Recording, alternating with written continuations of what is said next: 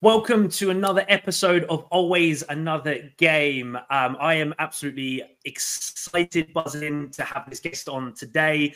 Uh, this came up actually through my social media platforms when I was reaching out for athletes. So, um, on the podcast today, we have Alex Murphy. Um, Alex and I have uh, never met before, hmm. but his story absolutely fascinated me uh, because we have on today a 10 and 0 unbeaten professional boxer, uh, which being an ex athlete as well, going unbeaten is um, mentally and physically an incredible feat. So, uh, yeah, Alex, thank you for being on. How's it going? Yeah, hi Shaun. Uh, thanks for having me on. Um, yeah, all good, mate. I'm uh, in a good place at the moment, uh, doing well, obviously in my career. Um, and yeah, life's good. Everything's good. Thanks. Love that, love that. Yeah. So for anybody that's um, un- unsure, when the guests come on, I do send over some questions to the guests so that I can make the podcast specific to them and and what they would like to share story wise. And and Alex fascinated me because not only is he a professional boxer, he does have a side business, um, and there was a fascinating uh, topic that we're going to go into uh, shortly about lockdown, uh, because that was a big part for me for why I'm doing what I'm doing coaching wise. Now, lockdown was a huge part for me. So I can't wait to dig into that. But first and foremost, we all need to know who is Alex Murphy? Um, Alex Murphy, uh, I'm just a you know a normal 32 year old lad, really, um, who's done well in the sport of boxing, uh, worked hard, always been into sport. Um, started at a very young age. Started football when I was six, and then you know got into the boxing when I was eight. Um, and yeah, just worked hard. And a couple of years ago, turned professional as a boxer, and I am where I am now. Obviously, ten and zero. Oh. Um, everything's gone well, and you know, my, my life's changed drastically from it. And I'm just sort of uh, sailing through, to be honest, and you know, living in the moment and just taking everything as it comes. I love that living in the moment because it is it is sport is that right? It's yeah. I had I had seasons where I was untouchable. Everything I touched turned to gold and then I had seasons where it was complete opposite and you just couldn't figure a way out and and a lot of the time you had to do it yourself. Now that was for me in a team environment yeah. but for you obviously you have i'm assuming you have a small team around you but yeah, a lot of that you know when you're in there it's you. You are by yourself. So you know how have you um how have you found that in kind of being in that individual environment?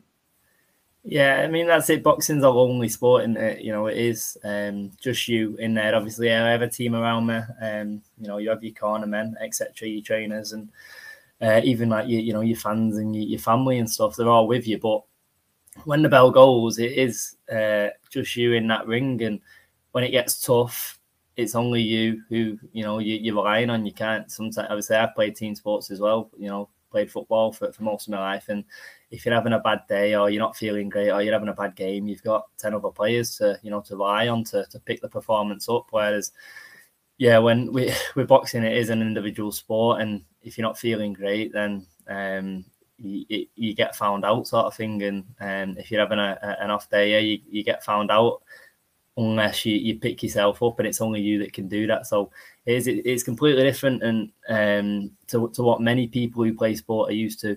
But it is great as well because everything's put onto yourself, you know, and it sort of gets you out of that attitude of there's no excuses. You've just got to, um, you've got to crack on with it and put all the, uh, you know, put everything on yourself and, and find a way and, and, and work it out sort of thing. And I think that's what, um, makes you the best as well in in yeah. this sport of boxing. So yeah, no, it's good. Yeah, well, boxing, MMA, all that stuff terrifies me. Absolutely terrifies me. and I played ice hockey, so I um, got funny story. I only ever had one fight in ice hockey. It's not allowed, but it's kind of like included. Mm, that yeah. person I thought is actually going to be a guest on the podcast. Nice. So yeah. um, that will be an interesting uh, conversation on who won that one. Um, but for me, when I was in that moment, the only way I could describe it is I blacked out. Not that he hit me, but I couldn't tell you what happened in that. Yeah. Obviously, it was a lot shorter than what you do, but like it might have been a minute, 30 seconds to a minute. I had no idea what happened in that yeah. time. How is it for you when when you're in the ring in these important battles? Do you do you feel with your training that you're switched on, or do you have that moments of like autopilot? Yeah, no, so no, you do learn. To be fair, you do learn that that side of it. Um, like when you first start uh, and you have your first fight and you know stuff like that. You, we have the same the same feeling. We experience the same thing, but once you do it for so long and you know you have so many fights, um, I don't forget I, I had thirty amateur fights as well as obviously me, me ten professional fights. So um, I've had a lot of experience with it. So you, you you sort of learn to then embrace you know the moment and and like be yeah be present sort of in the ring um because like you said there obviously we, we all fight it, it, was a blackout so you, you, weren't actually present in you know in that that, that time but you know you know it was like me with, my first amateur fight I was 12 years old when I had my first amateur fight and wow. yeah it was like I remember getting out and thinking what happened. Because what it is you, it's the unexpected isn't it? Like you're going in you know you're going into the unknown you don't know what to expect. So it's like when when you have your first spar in boxing I, I see it all the time. Obviously being around the gym all the time and seeing people go in for the first spar and everything sort of goes out the window and you, you know you forget everything you've been taught sort of thing. So but what what it is then you know the more you do it the more experience you get at it so then once mm-hmm. you get obviously the level i'm at now because I've, I've done it so many times i'm able to um you know relax in in the moment and um you know think sort of a lot clearer than you know when you first do it because i know what to expect at you know at this point so you do get used to it, yeah. But I understand exactly where you're coming from in terms of you, you just back out because yeah, when you do start boxing, that's that's exactly the same. Yeah, yeah, twelve. That's you know that's a, a young age, especially when yeah. you consider like fighting.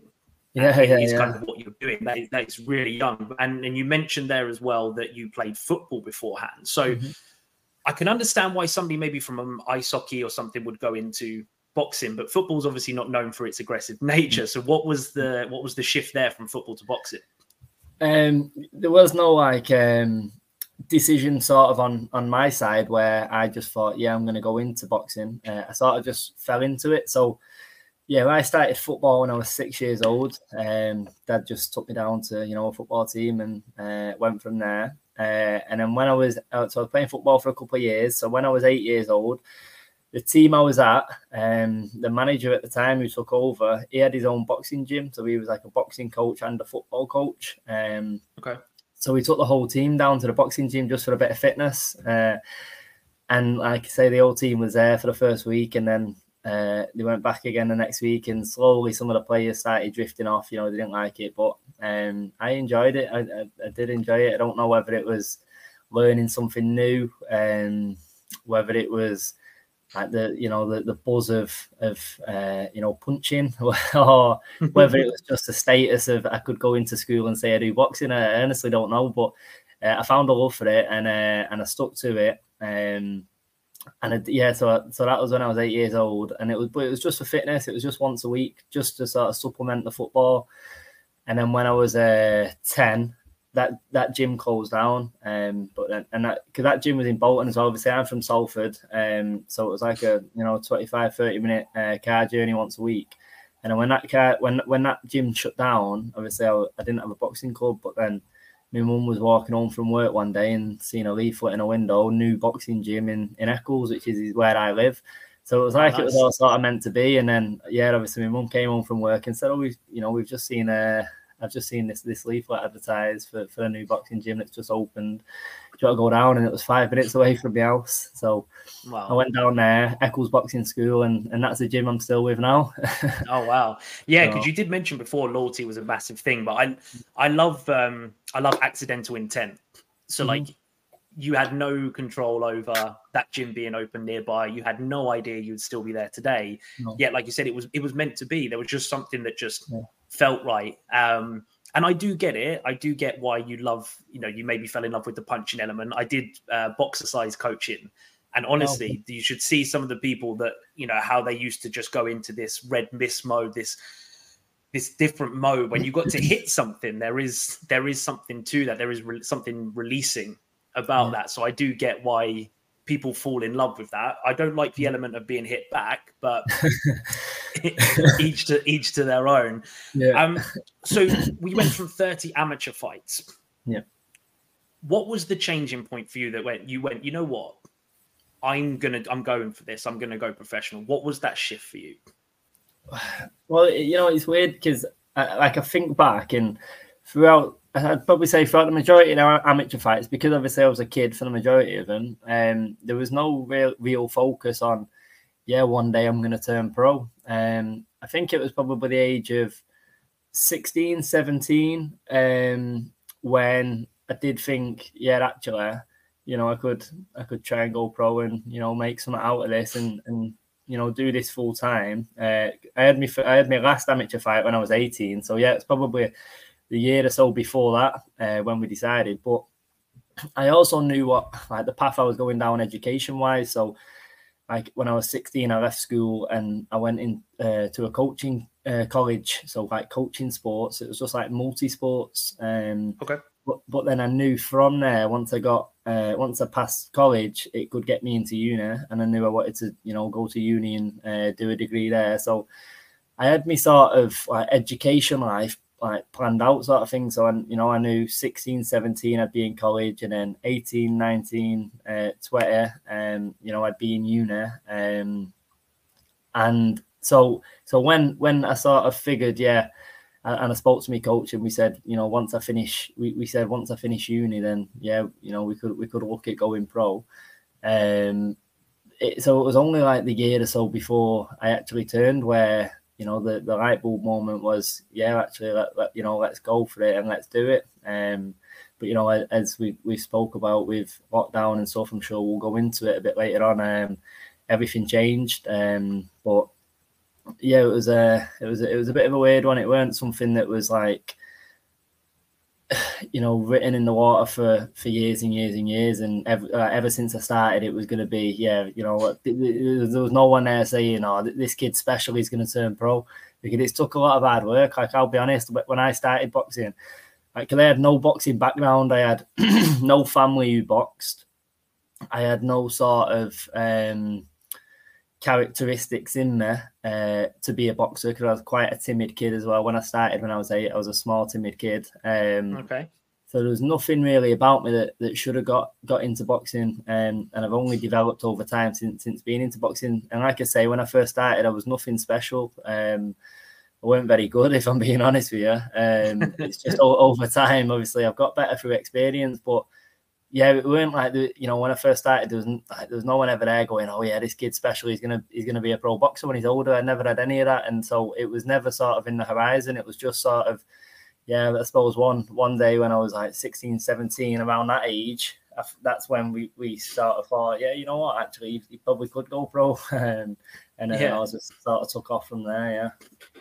What I like though is is throughout all of that, you had you've had your head screwed on you mm. see a lot of athletes, young ages, doing really well, getting carried away with the dream, not focusing on school. Um, I know, you know, my parents were very much like, yeah, very much supportive in in sport, but you've got to do you've got to do the academic side as well. You know, you've got to give hmm. yourself a chance to do something else outside outside of sport. Yeah. Um, who encouraged you? Where did that Where did that come from? To get in to, to start the boxing, I just threw out the boxing. To to keep up with kind of the academic side, because you said as much as you were pushing with the boxing, you had yeah. um, you know, you were still had these um these goals, you know, to be college yeah. and uni. Did you have encouragement to to keep your yeah, you know, no, kind it, of the head screwed on on that side? Um yeah, you know, my mum and dad, uh, I've, I've lived with my mum and dad all my life and I'm still living with my mum, my mum and dad now. And they've always been heavy, especially my dad has always been heavy on, you know, get an education, work hard at school, you know, listen at school. And so he's been a big influence in terms of my education. Like he's been quite strict on me, not, not in a not in a bad way or you know an over yeah. overly strict way, but just uh, you know don't don't mess about sort of thing. Yeah. But he's encouraged me a lot, to be fair, because I, I, was uh, a lot of people don't know this, but I was head boy at school as well. Um, okay, so like it, somebody's you know, gonna somebody's gonna use that in the ring now, aren't they? I know, I know, and uh, I'm a very unusual character to be somebody who's head boy. Not a lot of people would, would look at me and wouldn't think that, but you know what it was. I think again, it was it was an influence off my dad. Like when when I was in like year nine or whatever, and the, the prefect letters got sent out. Um, I my dad was like, "Why don't you go for it?" And I was like, "Nah, I don't. I don't. Would I want to be a prefect?" And he said, "Listen, it'll look good for you when you're older." So I was like, so I applied to be like a prefect sort of thing, and this was like when year nine, ten, and um, I got that. And then uh, when the head boy letters went out, my dad was like, "Go on, go for it, babe." And I'm like, "Dad, I don't want to be head boy. Why, why do I want to be head boy?" And he, he was like, because oh, it looked good for you when I know that. And I think the only reason really I went for it is just to, you know, make me dad happy and make it because I knew if I did it, it'd make him proud, sort of thing. And okay. um, he's done a lot for me in my life. My dad, like, he took me to, to sport all the time. He's always took me to football, boxing, etc.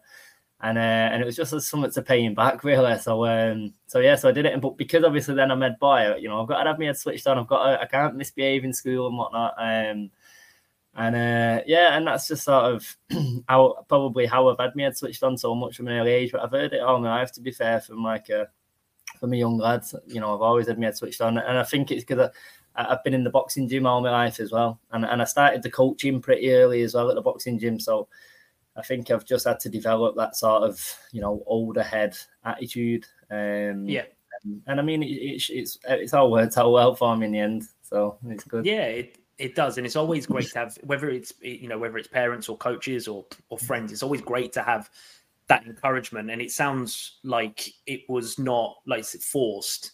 There was no, always kind of a it was kind of like a you know there was always a, a, a backup to the argument yeah right yeah. that he was able to do that is he is he still heavily involved with you now or does he kind of just sit back and watch he more sit back sits back and watch now obviously now i'm uh, i'm older and you know, I can drive myself to places and um, make my own decisions, sort of thing. Uh, you know, he still has an influence, and obviously, I always um, like value his opinion and stuff, and uh, like everything he says, I'll sort of listen to. Um, but yeah, it's uh, n- not obviously not as much as you know when I was a kid. Um, it was one of them sort of when what what he said. I'd believe and I'd, I'd go with because I was, you know, I was a kid and he was the adult sort of thing. Mm-hmm. Um, yeah but that's that's what has got me into where I am now. So the majority of everything he said, I suppose, was, was good and was was right. yeah, no, it's fantastic to have that. I, I, find it funny. My my parents, I always used to, I always used to re- more so message my dad after a bad game and say, "How did I play?" And he'd go, "Well, you're messaging me, so you know the answer."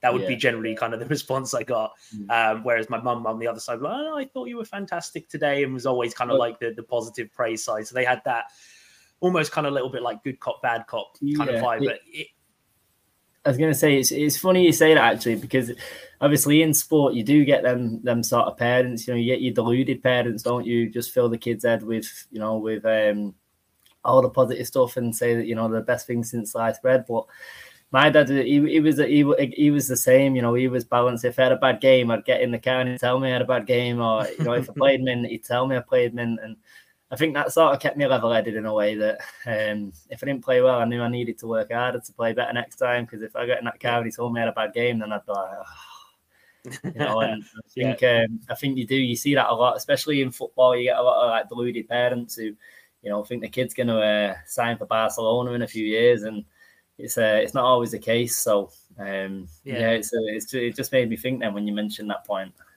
Yeah, but you know, it might not be Barcelona for you. The reality was going pro.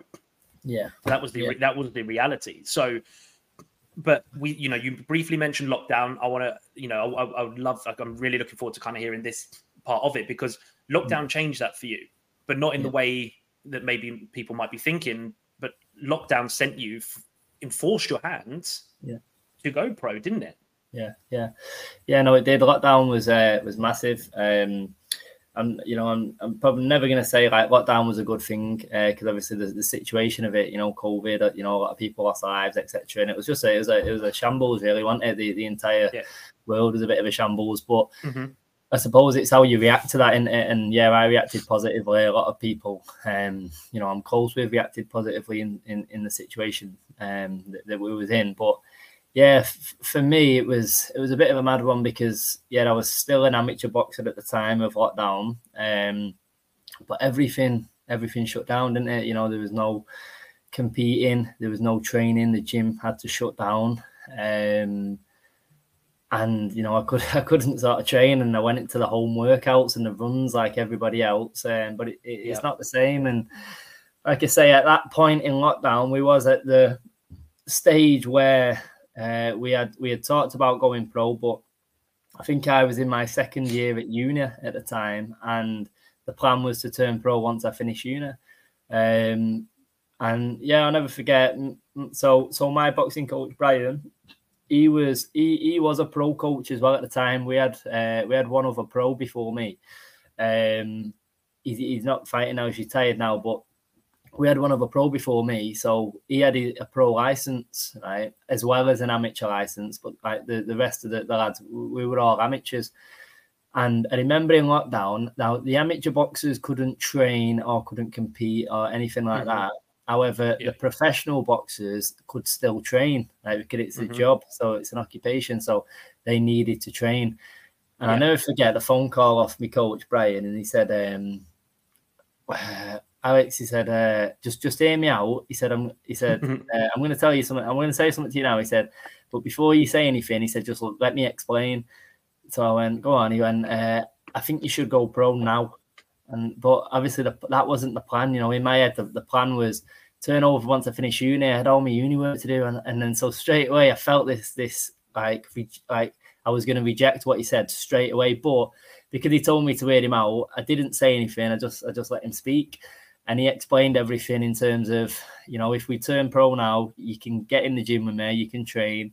Um, there's no signs of amateur boxing coming back anytime soon, so we could be waiting ages. Um, the the whole process of turning pro is takes a long time, which it does. You know, you have to have your medical, you've got to apply for your license, you've got to have an interview in front of the board, etc. So he said to me, he's like, he said, by the time you actually get your license, he said you're probably going to be in your last year at uni, and once you get your license, you don't have to fight straight away. You know, you can wait until after uni, but then as soon as you finish uni, then we can get cracking. So, so when he said it like that, I thought, you know what, you, you're right there. There's no reason why I can't just you know, get my license to pro boxing now, and then once I finish uni, then uh, then turn over. Um, mm-hmm. So so I said, yeah, as I decided, yeah, go on, then let's do it. Um, so we started the process. We applied for uh, the medical, got the medical done, um, applied for the, the licensing, uh, had my interview, got, got, did all that, got all that sorted, and I was in the gym training. Um, well, that's no one else could, and um, yeah, it was it, it was mint. And then I got my license. Yeah, when I was in my third year of uni, and then once I had my license, I couldn't wait. So I uh, I ended up having three fights whilst I was at uni, um, and then oh, wow. I finished them. And then I went uh, went full time. But yeah, that was a bit of a mad mad uh, mad stage. I had uni and uh, professional boxing, balancing them both. yeah, might as well just go whole, whole hog. But yeah. what you know, what I love as well, and I don't know if the boxing has brought you this or, or the parenting. But you know, when you spoke about your dad and you spoke about your coach of two people you heavily respected, yeah. that you did hear them out. As long as they gave you logic, yeah, you were yeah. willing to hear them out, which is which is great because you know um, coaches often talk about players being coachable or uncoachable. Yeah. Um, and it just sounds like as long as somebody can give you, you know, common sense or, or logic, yeah. that you are willing to to listen and implement on that. Do you think that has that come from growing up, or or is that the boxing has been a part of that? Yeah, you know, I don't know where that's come from. To I feel like yeah, I've I've developed a very uh, open minded, um, you know, mindset. So I'm very much for.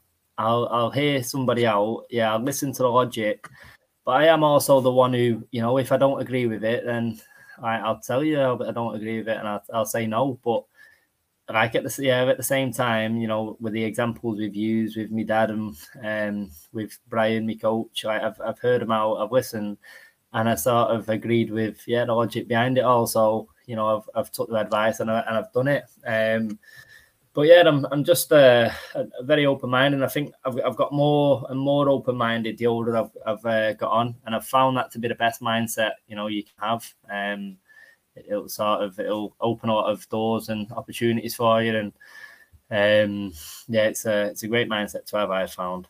Mm.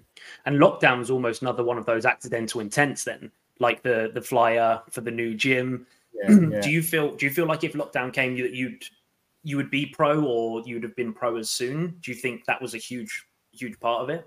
Well if so if there was no lockdown would yeah, I, there was no lockdown.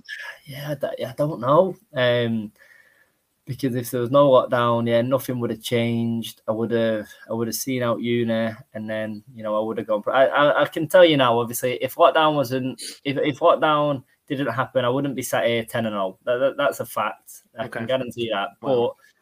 would I still like? Would I still have gone pro? I don't know. Would it? Would I be six and all or five and all? on that Saturday? I, I don't know. Um, yeah, you, you can you can um, so you can't guess, can you? Um, and that's why we, we said about the present. You got to live in the present. There's no point um, thinking about like the future or the or the past because you've just got to sort of take you know a day at a time and take the situation in. And um, yeah, I'd, I'd, I would I'd love to know uh, but I wouldn't change anything for the world either. Like yeah. if, if, I had if I had the option to stick to what to how it's happened or to change and see where I'd be, I'd, I would not change. No, I'd, I'd, I'd stick to yeah. where I am now. And um, yeah, it's like I'm, I'm, a true believer in everything happens for a reason. Mm-hmm. True believer in fate as well. Um, yeah, and everything's just sort of meant to be, and it, you know, it's all happened for for for the reason. And yeah, I'm, I'm just flowing with it, sort of thing now, and enjoying life. So it's yeah. good you can see it. You can see the pattern, which is fantastic. But I want to take that now into a little bit of what the podcast is is more about. Is that we taken what you've kind of learned through that process and into how you perform now or what you do outside. Now you do coach as well. You I think you've mentioned it a few times. You do help other other boxers. So that is hard to be a professional boxer and to help others at the same time it, you know it's a lot more than just focusing on yourself yeah so what does a typical day look like for you when you are coaching as well as working on yourself um it's it, you know what what's good for me is I, I train full time so i have um i have very good sponsors behind me my professional career who sort of fund me to to be able to to make it a, you know make a living out of boxing uh, and train full time. But what that also does is it frees up a lot of time for me because obviously I you know I, most of the time I'll train twice a day, but I'll train in the mornings and I'll train at night, so it leaves me afternoons free. So um yeah a lot of, so that's when you know uh, the coaching business slots in perfectly because you know then in the afternoons um that's when I've got time to you know to, to help others and, and to do a bit of the coaching and also on you know I do it on the weekends as well. Um, but it's just about balancing it. What what I do, obviously, the, the most important thing is my boxing career, so that that comes first. Like the training mm-hmm. comes first, and then the you know the one to one slots and the, the coaching uh, just just fits around that basically. Um, but yeah, so I, like I'll I'll put the coaching, for, I'll put the the training first, and then you know when, whenever anybody sort of messages me and you know wants to get in and wants to do a session, I'll have a look at my training um, routine and you know and I'll, and I'll see sort of when's best for them to get in and, and, and when I can do. Um, but I've, I've been coaching for so long now. Like I started when I was I probably started coaching when I was about 14, to be honest. But I, I started, I started coaching, uh, like the, doing the one to ones. I set up this like my own one to one business page when I was 16. So I've been doing what's that now six years. So I've built up. Like, I'm at the point now, obviously, where I've gone pro, where I've built up such uh, like a big client base over the years. It's it's just a case of you know when when and when somebody messages me, that's when I'll just fit them in around my um, around my training, and I could I can have busy weeks or I can have quiet weeks, and it really doesn't phase me to be honest. Because like I say, the the training's the most important, um, and like yeah. the, the coaching separate. But yeah, I do enjoy the coaching; it is great, and it helps me a lot like with my boxing as well. Yeah, yeah, that was one area I did struggle with. Is I I feel like there was a push, and and and a focus on the ice hockey. Yet I still wanted to push on the personal training. So I think it for me it was like a 55 60 you know to to you know that 40 45 split um, and I think that affected it that neither one got that priority. But it seems like you've got that kind of clear. No, this is first, and yeah. this is kind of this will will fill the gaps. But what was it? What was it about coaching at such a young age that you're like, you know, this is what I want to do? Um, uh, I think it was more like just just to be in the boxing gym, you know, more more than I already was. Like I, I was training okay. every day anyway, and then uh, like I say, Brian, you know, Brian, my coach. I think I don't know. I think he just asked if I ever wanted to to help out and you know just give him a hand with with some of the kid sessions because obviously I'd, I'd have my time slot at night, but he'd have other sessions going on as well. Like there'd be a there'd be a younger class on before my session, and um, I think he just asked me one day if I wanted to, to give him an hand with it and um, you know like shadow him doing the coaching sort of thing. And I think that was at a young age, yeah, fourteen, and I, I, said yeah, and yeah, we just just did it from there. I think it was a sense of just giving back as well because obviously Brian put a lot of time into me. I thought a way to you know to give back to that was to to help him out with the coaching, and I, have always got on with Brian, so I enjoyed spending time with him. I enjoyed being in the gym. Um, and then it, that just went from there. But in terms of me one to one business, it was more so. So when I was 16, I just left school. Um, I, I obviously I'd been doing the coaching now for a couple of years, and I, I, I started just like coaching the kids. But then like the, the more I, I grew into the coaching and the more experience I got, obviously the better of a coach I, I become. And you know, mm-hmm. Brian would start having me doing like the adult classes as well. Like this is when I'm still a kid as well. You know what I mean? Like okay. the adult classes and, and whatnot. So at yeah. like a, a, young age, like 15, 16, I was I was also coaching adults. Um, so then, so when I was 16 um, and I finished school for you know for the six weeks holidays, or whatever it was, um, Brian because Brian does one to ones as well uh, throughout the day. So if he ever if he ever uh, double booked, you know, clients, or if he ever like, had booked a client in but had something on and needed to go somewhere, he'd always offer me the, you know, the, the client and say, "Oh, do you want to do this this one to one slot an hour coaching, um, and then I'll I'll give you this much for it, you know, and pay me for it." So I was like, "Yeah, yeah go on in," and and I was doing like a, a, few a week for him, and I loved it, and and then I just had the light bulb in like moment in my head that that thought, well, if you know, if I got me, what if I got my own clients, you know, and and um, I, I could I could do it as my own little business. Um, yeah. So I asked Brian. I, I said to him, like, if I got my own clients in, would I be able to, uh, you know, train them out of this gym, and then obviously give you just your cut for for it being your gym? Yeah. He was like, yeah, of course. And then that's when I started my uh, Instagram page. And um, my Instagram page now is called Alex Murphy underscore boxing, right? And and what it is mm-hmm. now is my career sort of thing. Like it's it's to build like a fan base, it's to promote the fights, it's to put like photos on, etc. Just for people to follow the journey, right? But that same Instagram account used to be called Alex Murphy underscore boxing fitness, right? Because mm-hmm. what it was when I was 16, I created that account as like a, a coaching um, Instagram account.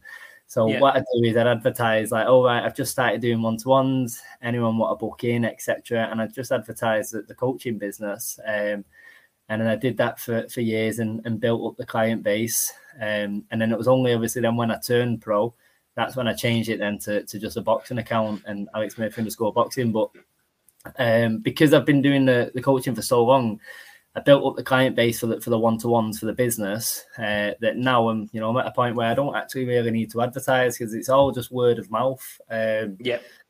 And obviously, you get regular clients. Yeah, clients over the years that they come and they go, and you know, but then they'll tell a friend, and then the friend would come, and then they'll bring their friend, and you know, just so on. So, I I, only, I just do the coaching now when um, I get a message or when like most of the time I'll have a client in and then he'll ask me to book him in for the same time next week, etc. And it just it just goes like that. But uh, I'm probably I'm probably doing about I don't know between ten and fifteen a week, and it's quite uh, it's quite steady for me that because yeah I can just fit it's perfect it's a perfect fit around me training and it's a perfect balance so it's good.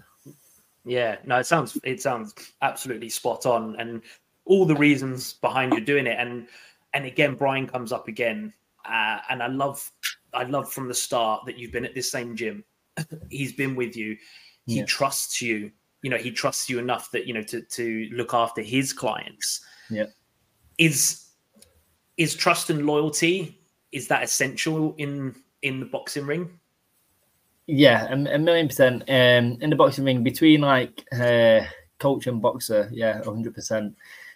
In terms of boxing as a whole, absolutely not, because it's um like it, it's just everyone's in it for themselves. Everyone just wants to make money. It's more more you, you can see it more at the the big stages. Uh, you know, mm-hmm. when there's millions of pounds in it, you, you can just see it. Um, but for for your coach and your boxer, yeah, you need that relationship. You need that, yeah, that loyalty, that trust, and I think the beauty of it is that you know I've been with Brian for so long. Like he, you know, he knows me very well. He, like he, will know when I just I, I, come into training or I'm, I'm in a fight and I, am just I'm just not with it. I'm just not feeling it, and I, or I, will come back to the corner and I know exactly what he's going to say, or you know, I, it, and it's just having that trust because if I come back to the if I had a corner man who yeah who I didn't trust and I wasn't loyal with, and I came back to the corner and he, and he told me to do something. I, you know, if I didn't trust him, I, I, wouldn't do it. I'd just go with with what I'm thinking because I could come back to the mm-hmm. corner I could be thinking something what I what I think I should be doing, I could come back mm-hmm. to the corner and Brian could tell me something different. But because I trust Brian, I'll go with what he's telling me because he's he's seeing it completely different to me. And you know, at the end of the day, he's my coach, so you, you just got to listen to your coach and what your coach says. But yeah, and and that's what works. It work. It always works. Everything that I listen to works. Um, yeah. But yeah, if, if you didn't have that person there who you, you didn't trust and you didn't respect, and you, I just I believe you won't get very far because it's just that broken bond in it, and you, you sort of need your coach to to excel and you know to get to the next stage in boxing. But that's that's the power of coaching, yeah, and what you do as well. That if you know, it's that extra set of eyes and ears exactly. that see things that you don't because you know we spoke right early on sometimes we're in the moment sometimes we we're not thinking we're on autopilot and mm. to have somebody that you you know you know like and trust in any form of coaching it, it's priceless almost. You know, yeah. to have him by your side, he is you know a huge part of your team. What what have you taken from him and implemented into coaching your clients? What key skills is there? Is there one big mantra? Is there a couple of little things? Well, you know, uh, to be fair, like every like obviously now I've been doing it for so long, I do implement my own my own little things and I learn my own stuff and you know implement it. But really, everything from the beginning my coaching style was Brian's coaching style because he taught me everything, and then so I taught the exact same way as he would teach me to my clients. So like my coaching style came from him really, um, but more so just like the you know that if you get a, a, client in, you know you you go through the fundamentals first. Footwork's by far the most important thing, and you know he's mm-hmm. always taught me that sort of thing where you focus a lot on the footwork, a lot on the fundamentals, um, and then you, you just sort of build them up. Like you, you won't put anyone in there sparring straight away if the fundamentals wasn't right. You need to. It's, it's a long process sort of thing, and you need to like build with them, um, and and go from it that way. But yeah, he's a, a lot of the stuff. Um, like the when, when I first started, like I say, everything you know, the, the way I coach clients was the same way Brian would coach clients. And I think that's why he obviously trusts me to coach his own clients because I've learned from him. So he knows I coach the same way as he does. Yeah. But obviously, on top of all that, I studied coaching. So, so obviously, I went to a coaching uh, college um, and I did like a, a BTEC diploma in, in uh, coaching.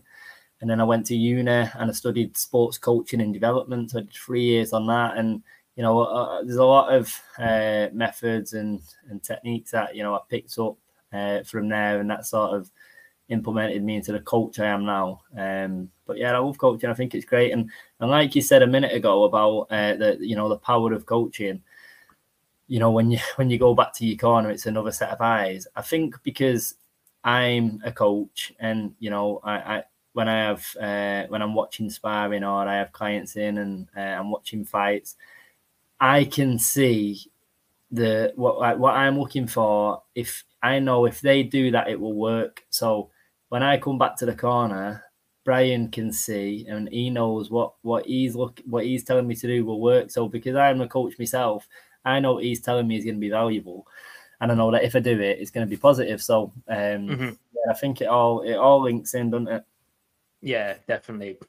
Now, I'm going to have some fantastic athletes on this show, but I don't think I'm going to get too many 10 0 undefeated pro athletes. Okay.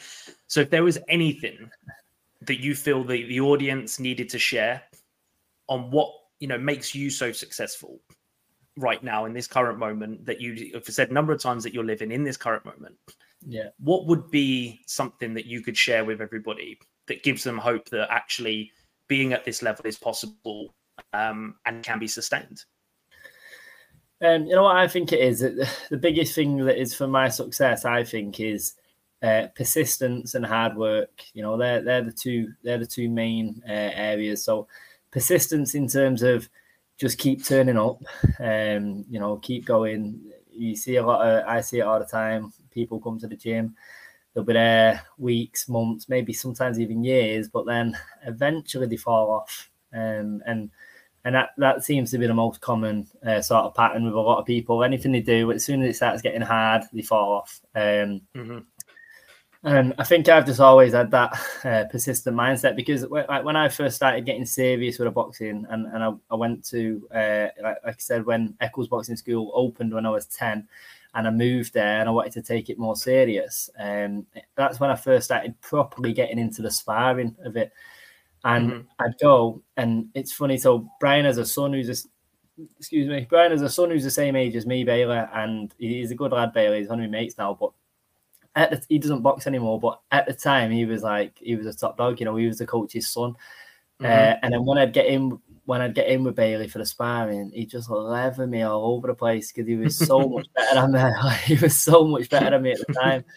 But I'd go back the next day you know, and, and he'd lever me again, but then I'd go back the next day, and you know, and then eventually over time I'd get better, I'd get better, and um, but it's just that persistence, and I think obviously resilience plays a big part in that, doesn't it? Um, but mm-hmm. I'm just a firm believer of no matter how hard something is, if you if you stick to it, you know, over time, the, the law of averages, it's got to work eventually. You know, it's got yeah. to work. Um, the only time it won't work is when you stop, you know, when you quit mm-hmm. and when you give up. Um, and it's like my quest now in, into becoming a, my dream now is to become a world champion.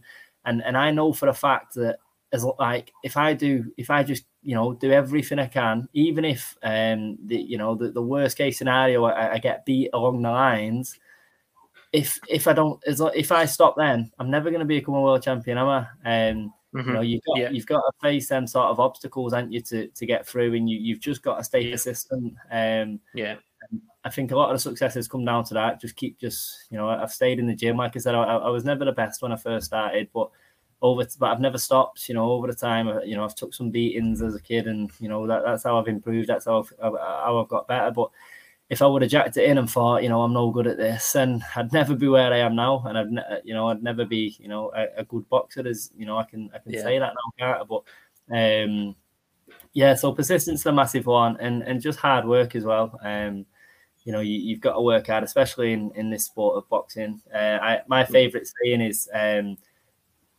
hard work beats talent when talent doesn't work hard. And you know, when when yeah. you think about it, it's so true. It's so so yeah. true. Um, yeah. And it's and it's yeah, we had yeah. that we had that many times. I've heard that many times in the dressing room. Yeah, it's such a good quote in it, but it's so true as well. Um, yeah, because the amount of times I've seen talented lads, and yeah, they, they just because they're talented, they, they, have not got the same attitude and they, they feel like they don't have to work hard. And, and that's probably why I've been such a hard worker because, you know, I was never good when I started. So I've had to work hard to catch up to the rest of the lads who were good. Um, yeah. And then, yeah, that sort of got me into now. And then the, I'd probably say the other thing is just be a sponge and, and learn. Like there's a mm-hmm. lot you you, ne- you can never stop learning. Uh, like even now, uh, I've, I've been in this sport for so long obviously I'm at the level where I am now, and you know I'm still learning all the time. Every time I go into the boxing gym, I'm, I'm working on different stuff, and, and I'm learning. So you can never uh, you can never know everything. There's always stuff you can learn, um, and uh, if you're persistent, then you're going to be successful. I, I think that's uh, that's a given. Yeah. So yeah, that's what I think. yeah, so I think you've lived and breathed that. The fall down or knock down seven times, get up eight. You said earlier about lockdown. You know, it was it was not a great time, but it was how you dealt with it. You did. Yeah it set you up. Bailey kicked the living daylights out of you. Yeah, yeah. You got back up. You know, and and that is life, right? Life will continue to knock you down, whether you're in the boxing ring or not.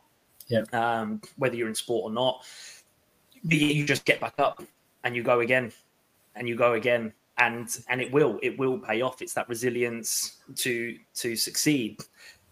So, who's next? Who's next on the list? Who's fight? Who's the next fight?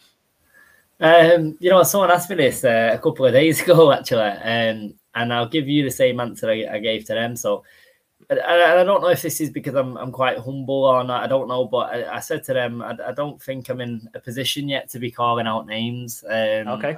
you know, anything like that. I'm, if somebody called me out, then you know it, it, it's on. But uh, personally, yeah, I'm just taking each fight at a time, and then uh, eventually, once I get to a stage where I think yeah, this is where I can, you know, start calling the shots and say who I want, and then, then I will do. But um, yeah, there's no there's no names that I'm calling at this moment in time. Um, th- there is names obviously that in the future uh, that I think would be great for me. So, like for example, obviously you got your big names like Campbell Hatton. Um, you know, he's a massive name in the sport. He's the same weight as me, and you know, I think somewhere down the line that fight will, will definitely happen. Um, and it'd be a great fight, and it'd be a fight that I'd want.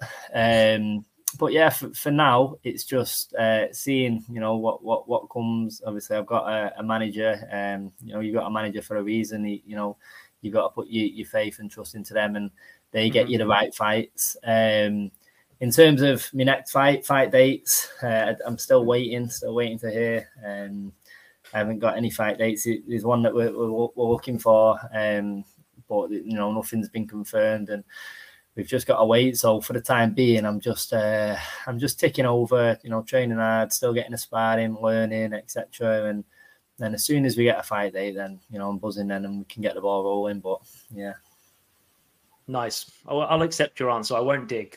I won't dig anymore. yeah. um, Alex, I know you mentioned it briefly a minute ago, but please do share again. Where can everybody find you if they want to keep up to date with your journey, with your fights? Where can they find you? Uh, yeah, so uh, my, my social media platforms, main ones Instagram, uh, Alex Murphy underscore boxing. Um, you can just find me on Facebook, Alex Murphy. I put a lot of stuff on there as well. Uh, Twitter is Alex Murphy 0404, I believe. I'm pretty sure. And then uh, LinkedIn, which obviously you found me on Alex Murphy. Yep. I, you know, I try and put a lot of stuff on that. So I try and stay as, as active as I can on, on them social media platforms. Um, and you know, yeah, obviously, if anyone wants to uh, to follow the journey and you know see where see where I get to and end up, then you know follow follow them social media platforms. Yeah, I can't wait to see where it takes you. I'm I'm now fascinated. Have you? Yeah, I don't know if you've got any groupie names yet, but um, I'll I'll join in with one of those groupie names. No, but um, thank you, thank you so much. Thank you so much for coming on and, and sharing your story. I really do appreciate it. Um, and yeah, if anybody wants to follow Alex in the journey, please do. But other than that, thank you for anybody who joined us today on Always Another uh, Another Game podcast as my favorite podcast once said, there is no cost to listening, but there is a fee. If you've taken anything away today, if you've learned absolutely anything at all, please subscribe, like, share, so that we can spread the word. It may help an athlete, a parent of an athlete, or just somebody who's just looking into personal development and wants to see how the top athletes do it so well. Um, so please, uh, anything is massively grateful. But yeah, thank you, Alex, and thank you for anybody that has joined us and uh, we'll catch you on the next episode. Take care.